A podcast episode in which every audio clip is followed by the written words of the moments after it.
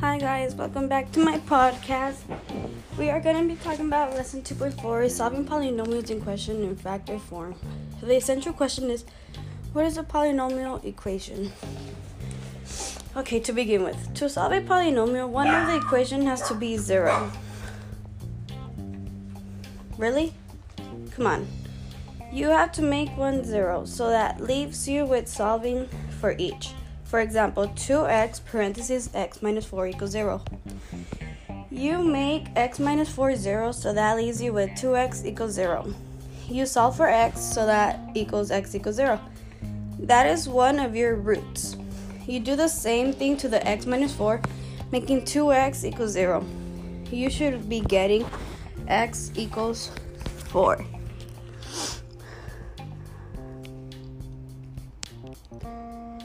A polynomial is in factored form when it is written as a product of factors. The solution of a polynomial equation are also called roots. And thank you guys. Um, bye.